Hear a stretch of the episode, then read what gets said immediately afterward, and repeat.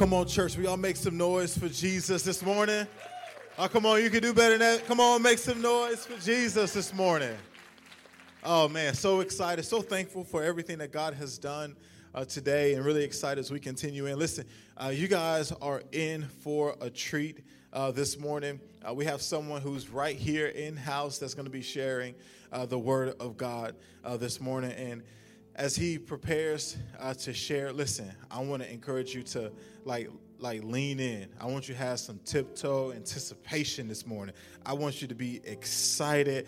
I want you to act like you just went to Starbucks and broke the place because you had so much caffeine. When he hits that point, I need you to amen him. I need you to shout him down. You can stand up, you can wave at him, give him the stink, mm, give him the stink face, give him all of that this morning.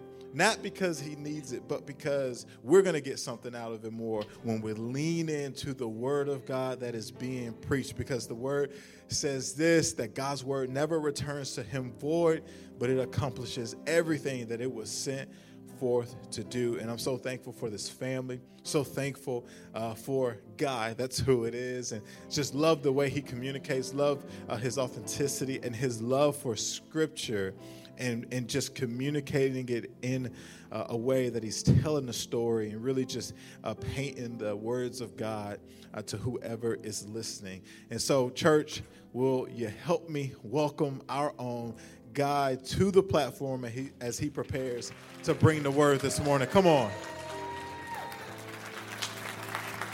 Thank you, Pastor Mike. thank you, thank you. Will you all join me in a quick word of prayer as we get started? Father God, I am so grateful for this opportunity. Lord, I pray that your word would fall on the fertile soil of our hearts and bring forth a harvest 30, 60, and 100 fold. Father, I pray that you would saturate the atmosphere with your presence. And as Pastor Mike says, that it is preached that it will not return void, that it will do the perfect work that you have designed for it to do in our lives, not only today, but for the days that come. In Christ's name we pray. Amen. Amen. Well, at the outset, let me just say I am humbled and honored to be before you today. I have uh, been a part of this church in its very brief history since the first launch, and to see what God is doing is tremendous in this place. So, if this is your first time coming, please allow me to welcome you. I am not as tall as your normally scheduled programming, so give me some grace for that, but I do want to start off by saying a special thank you to Pastor Michael and Pastor Katie because if you have been here, you know that it is because of their obedience that we've been able to see some amazing things, lives transformed and changed in this church. And I thank you all for entrusting me with this opportunity to be before you all. Now, let me apologize in advance because I am um, not typically one of those turn to your neighbor set of preachers and teachers, but today I have to be. because I think it calls for it. So get ready, all right? I'm just going to warn you in advance. We've got a little bit of a turn to your neighbor moment, all right? So you're going to go on both sides, but I want you to turn to your neighbor and say, I am so glad to see you this morning. Now I want you to turn to the other side and say, I love you and I am so glad to see you this morning. Was that a little bit uncomfortable? Was that a, just a little bit uncomfortable?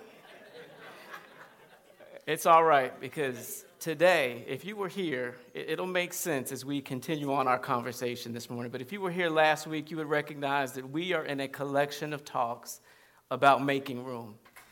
And last week, Pastor Mike kicked us off with a great overview of what it means to make room for God, to make room for prayer, to make room for all of the things that make us believers.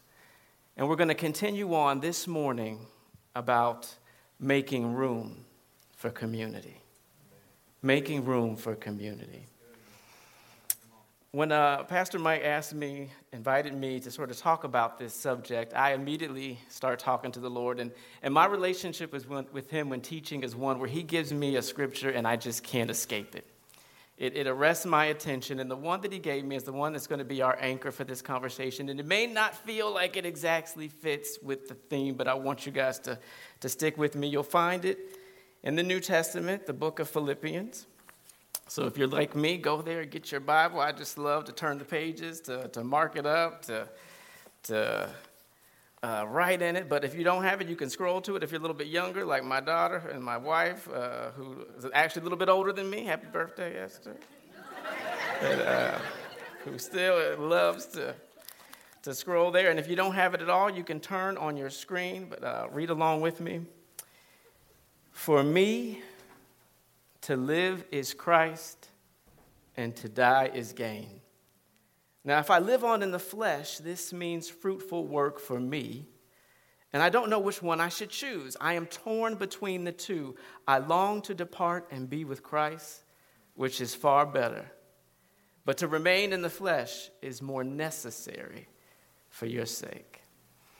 See, this scripture was written by the Apostle Paul, and it, and it, it evidences a tension that he had a wrestling match, that he realized that his intimacy that he enjoyed with Christ, with the Father, far surpassed any earthly relationship that he could possibly have. He said, to, to live is Christ, but to die is gain. If I just cut it all off and leave you all, I'm a winner. It's like winning the lottery because I am going to be with the Father, and it's far better than anything that this earthly plane has to give me. But he said, But I choose to remain. And it's in this tension that I want us to talk about what we're going to learn today. It is this tension that I want us to lean into the difference between going and staying. And why did Paul find it so important to plant his roots here on this earth? Is because he understood the assignment. If you know anything about the Apostle Paul, you know that he is who the Lord used to pen the scriptures that make up most of the New Testament. If you know anything about him, you know that he went on many a missionary journey, that he would be there planting churches, building up communities, pouring into people. He, I quote, said, I pour my life out like a drink offering so that Christ be formed in you. He understood the assignment, he understood the absolute importance of community. And that's where I want us to go today. Do you understand the premium that the Father places on the people who are on your left and on your right? Do you understand the importance and the purpose that your life has intertwined with them? Do you understand, like Paul did, that we have to make room for community? There was a study that came out, it's been going on since 1938. Harvard the Harvard University, the, one of the leading Ivy League institutions in the world, commissioned a study of 700 men uh, back in 1938. It is one of the rarest of its kind, a longitudinal study that tracked these men from high school all the way into many of their deaths. It's now expanded to over 2,000 people because it picked up their progeny and now several generations. And they're collecting tons of data about these men what they ate, how they lived, the things that they, they like to do. They took their blood, they took scans. They're constantly looking over it. It is now under its fourth research director because it, it's, thanks to a lot of persistent research, it continues under this day. It's been over 85 years where they're tracking their lives. And one of the interesting things about this study, looking at all of these men that they discovered, what was it that was most important to their happiness it wasn't their wealth. It wasn't their success and all of their achievements. It wasn't their socioeconomic status. It was their relationships. It was their relationships. The study found that social connections are good for us. It found that those who had warm relationships in their 50s were much, much likely to live past their 80s, that had much better health conditions, that were much more happy. And they asked questions about looking back over their lives. I mean, there was even one president that emerged from this study, and that is what they found. When they looked at all the data, there was a high correlation between those who were the happiest and the healthiest and lived the longest, had the most mental acuity, because they enjoyed the warmest relationships. Conversely, those who felt isolated, even if they were very wealthy, uh, were, had the quickest decline were not living very well or very healthy in their later age. And it's crazy because it affected their physiology, these relationships, these connections that we enjoy. Now, the cool thing is, I don't need Harvard University to tell me this because if I go to the book of Genesis, we learn that man should not be alone. It's the principle that we see in the very DNA of which God has created us to live out, that the community is important, which brings me to my first point that God designed us for community. That God designed us for community. Nothing has changed since the Garden of Eden. When He put us together, when He knit us in our mother's womb, He created us to be social beings. He created us with one another in mind. And it's a dangerous place when we get into a place of isolation and division and we're alone by ourselves. We went through a pandemic, we went through a season of extreme political discord, of, of racial unrest, of all manner of contention that even infected the church. It even affected the body of Christ and, and took a hit to our community. But the reality is that that is not his design and his vision. So, as we unpack community, I want to understand the blueprint of community. Why is community so critical and important to our Lord? Well, one thing is that he himself is in community. Um, I've got a picture of the Trinity, and there have been thousands of individuals that have studied this across generations and ages, theologians that have come and gone and have, have, tried to examine the triune nature of God. I'm not going to do it justice in the little bit of time that we have this morning, but just to highlight the point that God the Father, God the Son, God the Holy Spirit were together for all eternity, existing in a complete harmony with one another. We see it in the very beginning of Scripture when he said, Let us make man in our image. And even when Christ donned flesh and came to the earth in the form of Jesus Christ who died on the cross, he said, Even the words that I speak, I do so in accordance with the Father's will. There is no discord among them because they have, since the beginning of time, lived in this beautiful harmony with one another. This community is how God was created and formed. And the crazy thing is that the only disruption to this perfect harmony that they had is when he cried out on the cross, Eloi, Eloi, sabachthani, my God, my God, why have thou forsaken me? The disruption was for our sake, so that Christ could become sin, so that you can be invited into this cosmic harmony. For all of eternity, he had to turn his back on his son so that we could get the transmuted righteousness. That was the only time that harmony was disrupted for you and I to be invited into a cosmic community and a fellowship that we could only experience forbearing through the blood of lambs and goats. But that is what he did to tear the veil. And he said, Now you can come unto me and say, Abba, Father, so that you and I can enjoy community because Christ paid the cost. And if you don't believe me, let's look at John chapter 17 because I think it illustrates it so well when Jesus was praying for the disciples and that those would come to hear the message, i.e., you and, you and I, through the message. He said, I pray not only for these, but also for those who believe in me through their word. May they all be one. As you, Father, are in me and I am in you, may they also be in us, so that the world may believe you sent me. I have given them the glory you have given me, so that they may be one as we are one. I am in them, and you are in me, so that they may be completely one. That the world may know you have sent me and have loved them as you have loved me. I don't want to miss it. I don't want you all to miss the importance of community that emanates from this vertical relationship. Pastor Mike, you talked about this last week. I just want to echo it and underscore it one more time for the group. I have another graphic up there that I'd like for you all to see that I think illustrates it really well. This vertical relationship is the one that we have to share with God, right? This is the one that is going to dictate the horizontal relationships that we are to share with one another. The Bible says it this way in the Great Command, you know it well love the Lord God with all your heart, with all your soul, and with all your mind.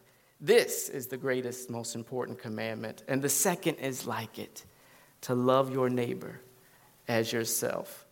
All of the law and the prophets depend on these two commandments, illustrated by the cross that we have here. If I'm loving Him with all my soul, all my strength, all my might, every fiber of my being, then loving this becomes a lot easier. And this is the imperative. This is where we live. This is why community is so important. When I have you turn to your left and to your right, it's because this is where the work of the ministry really happens. Now, I'm not just talking about community for community's sake, right? Because that would just make us a social club. That would just be getting together. No, we are called to, and this is my second point, Christ centered communities.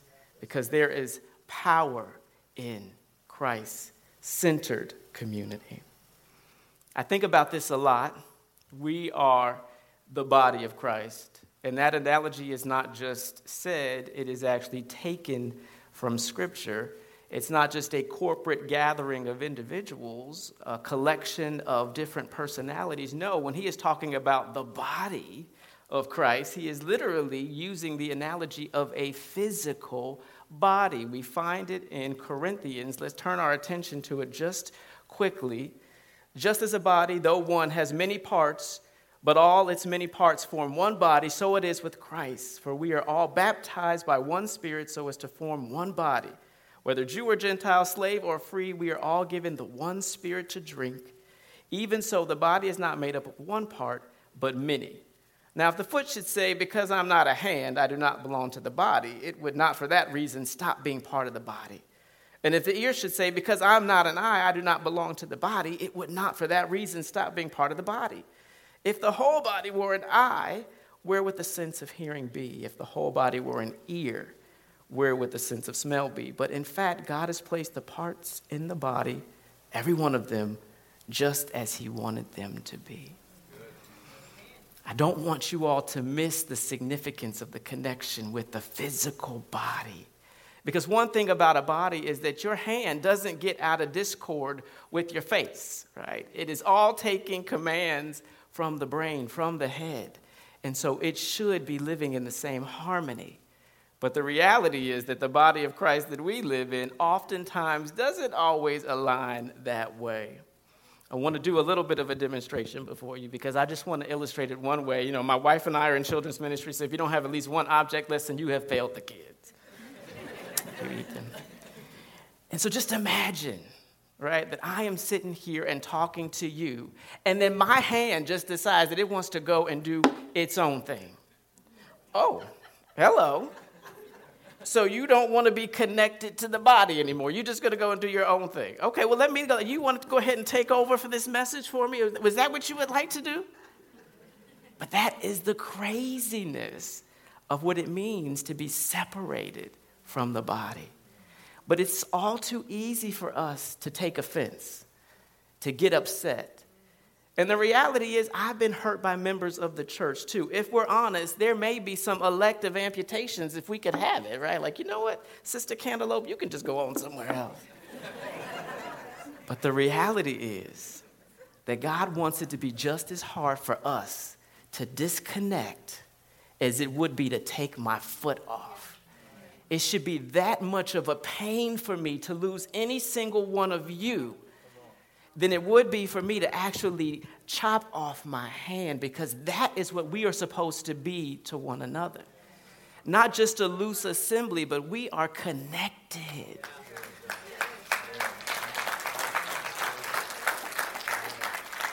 But it's hard. The reality is that it is hard because this type of connection that keeps my arm to my hand, it takes work. It takes investment. It takes forgiveness. But if we are the body of Christ, then we can't just sort of come together on Sunday and then I'll see you maybe next Sunday. I have to care when you're hurting. I have to rejoice when you are rejoicing. I have to not just say, I'm praying for you, I actually have to pray for you. I have to listen. I have to forgive. Right? This is what it means to be the body of Christ. And I don't want for this church or any other under the name of Christ Jesus to be a superficial collection of people that may know each other sometimes, because that means my finger could fall off and I wouldn't even have a second thought about it. That's not who we are, and that's not God's design. There's also purpose in community. Purpose in community. From Old Testament to New Testament, one of the things that we see is that we need each other. God, as, as Paul said in our beginning anchoring scripture, if, if, if he didn't need anything for me to come to know the Lord, then he could have took me away the day I gave my life to Christ. But he's planted me in a network of relationships. And the context of who I am and who I'm becoming and who I will be is knit, it is woven together with others. To say it differently, who would David be, King David, without Jonathan?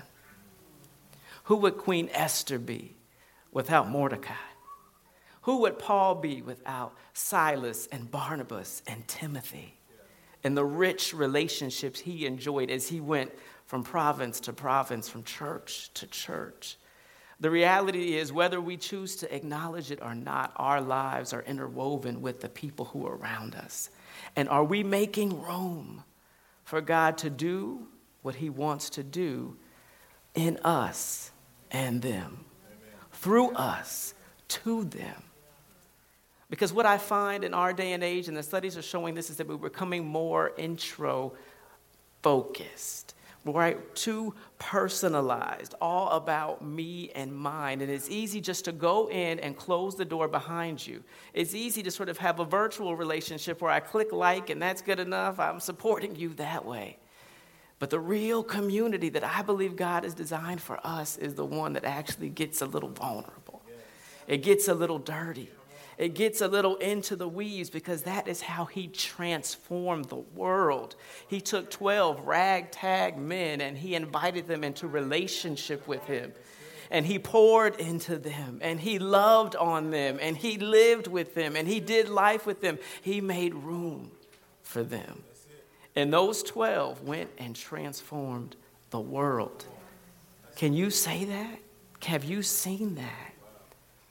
And it's not just reserved for the biblical days. I have an example that I have followed because when I heard this the first time, it really, it really touched my heart. Um, there's a man named Daryl Davis. I've got a picture of him there. He's known for two things. One thing is he is from Chicago, so shout out to my Chi Town transplants.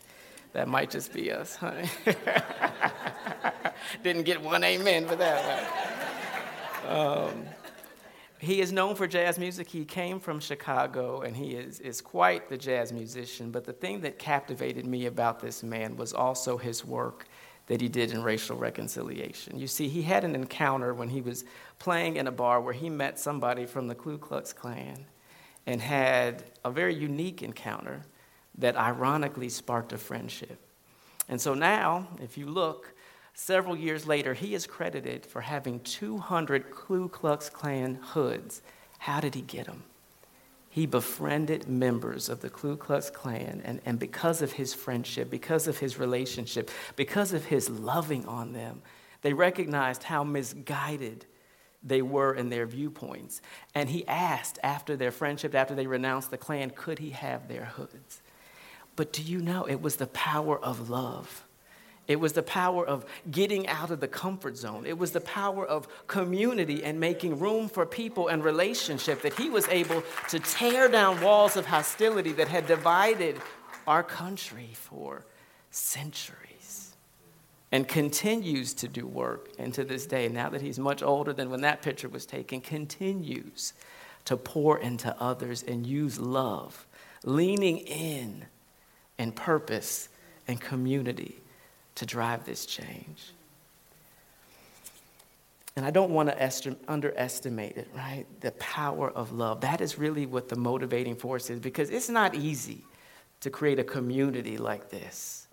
It's not easy to maintain it. It can be challenging. And there's one scripture, though, but if we are truly going to be the community of Christ, I think he says it well in John chapter 13, verses 34 through 35. I give you a new command love one another just as I have loved you.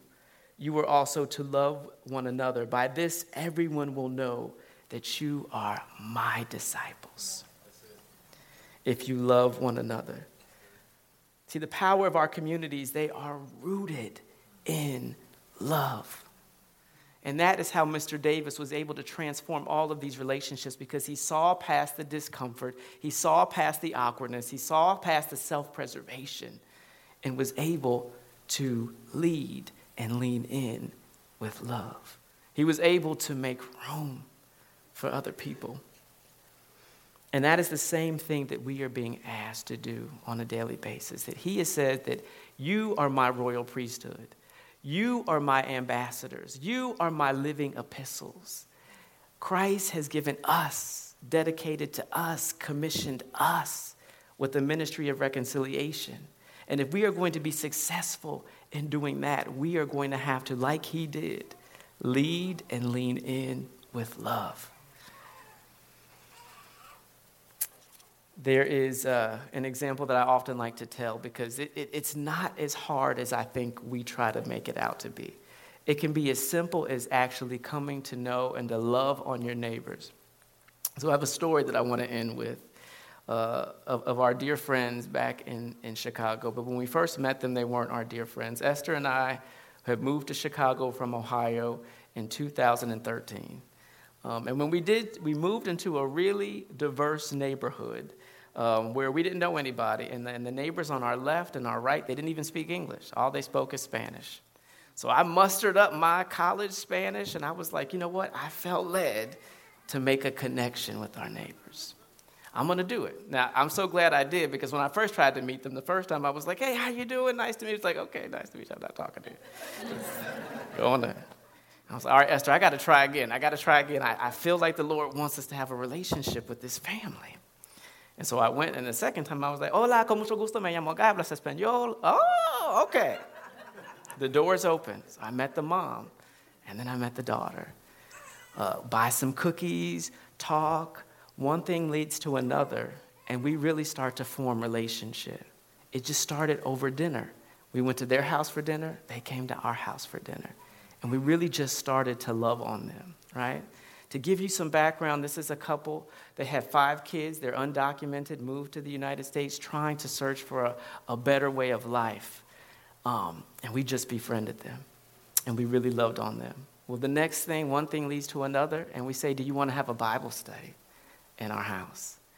Of their five kids, two of them gave their lives to Christ in our living room just because we loved on them. I'm going to throw a, a, picture of this family up there just so you can see the reality. They became our friends.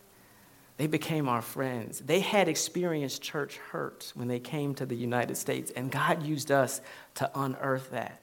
They weren't married, but then under our friendship and our love, they started to feel the conviction. They were like, you know what? We want to be married. And guess who they asked to be the maid of honor and the best man in their wedding?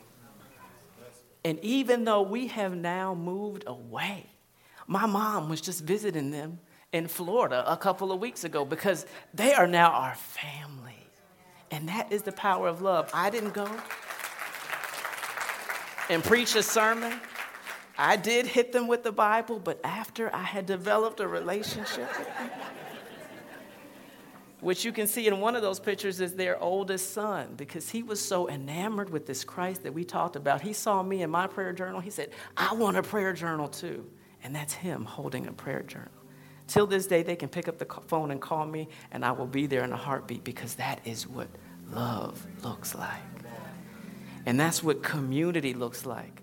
I could have closed the door. I could have been all about mine and mine and me and mine and my ours. But God said, no you're going to lead with love. And that is what all of us are called to this morning. You don't have to part the Red Sea. It's just about taking time to do the little things. Picking up the phone and saying, Hey, I was thinking about you. Hey, do you want to go to lunch with me? A simple text to let somebody know, I love you and I'm praying for you. It could be joining a belong group, it could be leading a belong group. But through the course of all of these little moments, how God weaves our life together, He's creating opportunity for community. The question is, will you make room for it? But if you do, I promise you it'll be some of the most amazing adventures, some of the most transformational things, because as you can see from the Old to the New Testament, that is exactly what He used to transform nations, to change the destinies of the least of these is community. So join me as we close for a quick moment of prayer. I want to do a couple of things. If, if you are new to the faith, if you are new to this place, I want to make sure that you don't miss on that, out on that first invitation for community. I want to make sure that you don't lose sight of an opportunity to join the best cosmic community there is, the one where Christ laid down his life. Because if you haven't experienced the transformational moment of being able to enter community with the King of Kings and the Lord of Lords, the one who created the heavens and the earth, then this is your moment. So if that's you, I just want you to slip your hand up. If you want to have a relationship with Christ and have not had an opportunity to give your life to Him, raise your hand because we want to help you meet Him. Your life will never be the same. I did it when I was 17 years old, and I have never looked back. He transformed me from the inside out, and I wouldn't change a thing. Amen. Amen. Awesome, awesome. It sounds like we are all in the house of the Lord, all in the body of Christ. My second prayer, and we can all pray this one, is just that we would come and we would be that community, that forceful change of love that God has called us to be. Will you join me in prayer? Heavenly Father, we thank you so much for the opportunity to be your hands and your feet. We thank you, Heavenly Father, that you have given us a plan and a purpose and you bound it up with the lives of others. Father, I pray that you would open up our eyes to see and our ears to hear the people on our left and the right, in front of us and behind us, in our workplaces, in our homes. Heavenly Father, that we are community, that we are your body. Help us to love like you love so that when people will see us, that we are, they will know that we are your disciples by our love for one another. We thank you for what you are doing and what you have done and what you will do. In Christ's name we pray. Amen.